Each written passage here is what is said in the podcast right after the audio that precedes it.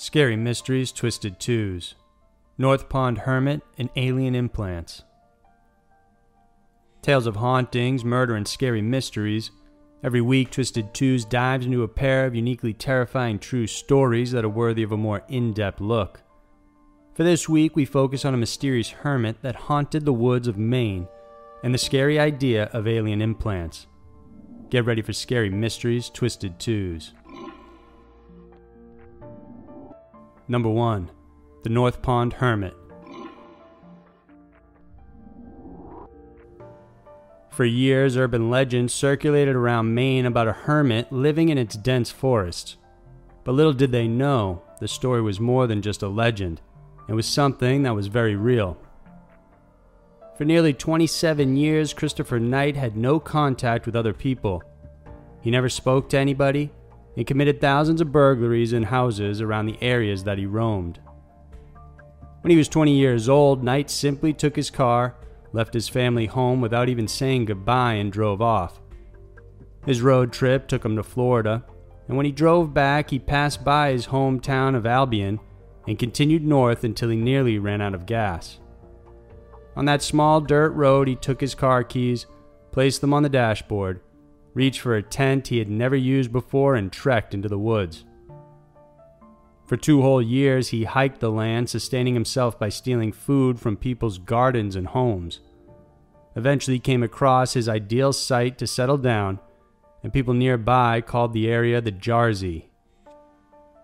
This place is private property and dotted with dozens of summer cabins, the closest of which was just three minutes away from Knight's campsite. Despite this, however, the place he chose was very difficult to get to, and so it went undetected. It was a sort of natural shelter surrounded by huge boulders and a thick forest that even a deer would have trouble walking through. For his part, Knight took great care to maintain his secretive existence. He never once lit a fire for fear it would attract attention. He lined the bottom of his tent with magazines in order to keep it level, during the harsh winters, he would wake up in the early morning and pace around in order to get his blood flowing and keep warm. He also built a system for burglarizing homes, choosing different targets, and only taking small food items and other goods in hopes that they wouldn't even be noticed missing. When he stole, he sometimes used people's canoes and was so careful that when he returned them, he would sprinkle pine needles on them so nobody would suspect they had been moved. For nearly two decades, this is how he lived, burglarizing more than 40 homes each and every year. Beyond the food he took, it was also clothing, books, propane gas tanks, a mattress, and various reading materials.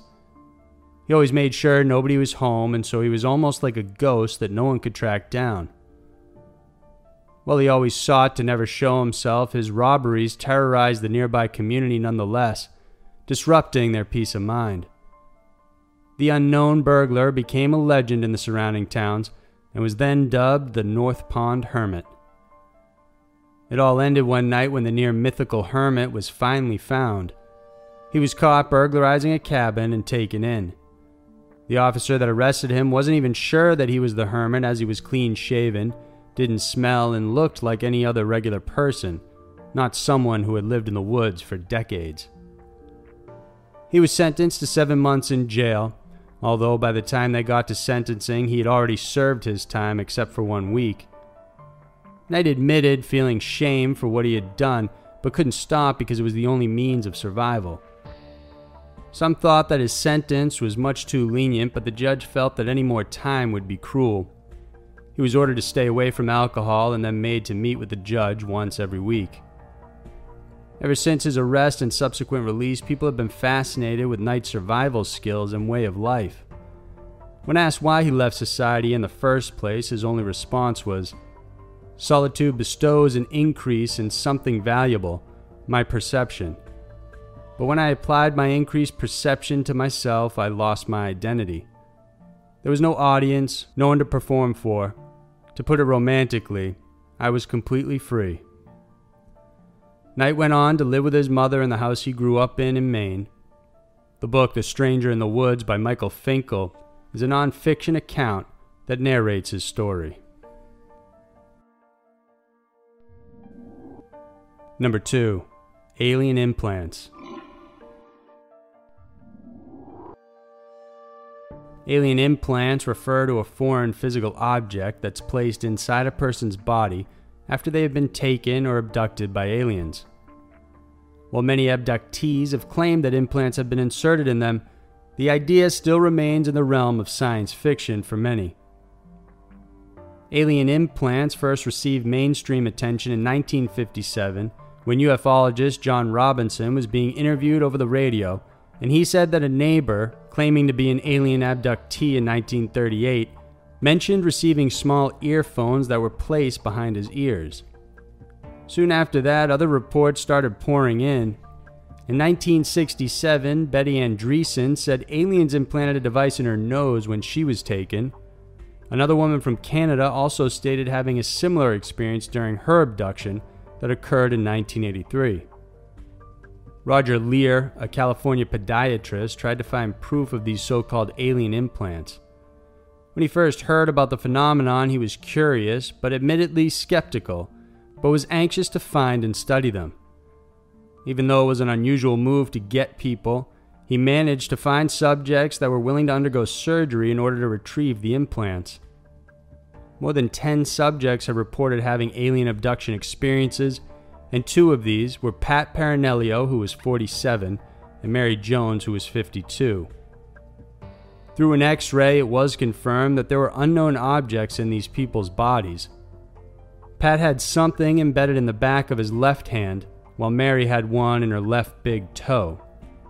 The implants were removed and then sent to various specialists in order to determine what it was made of. Dr. Leir noted that what they found was highly unusual, and that in each of the cases, no signs of inflammation was detected on the skin or muscle tissue.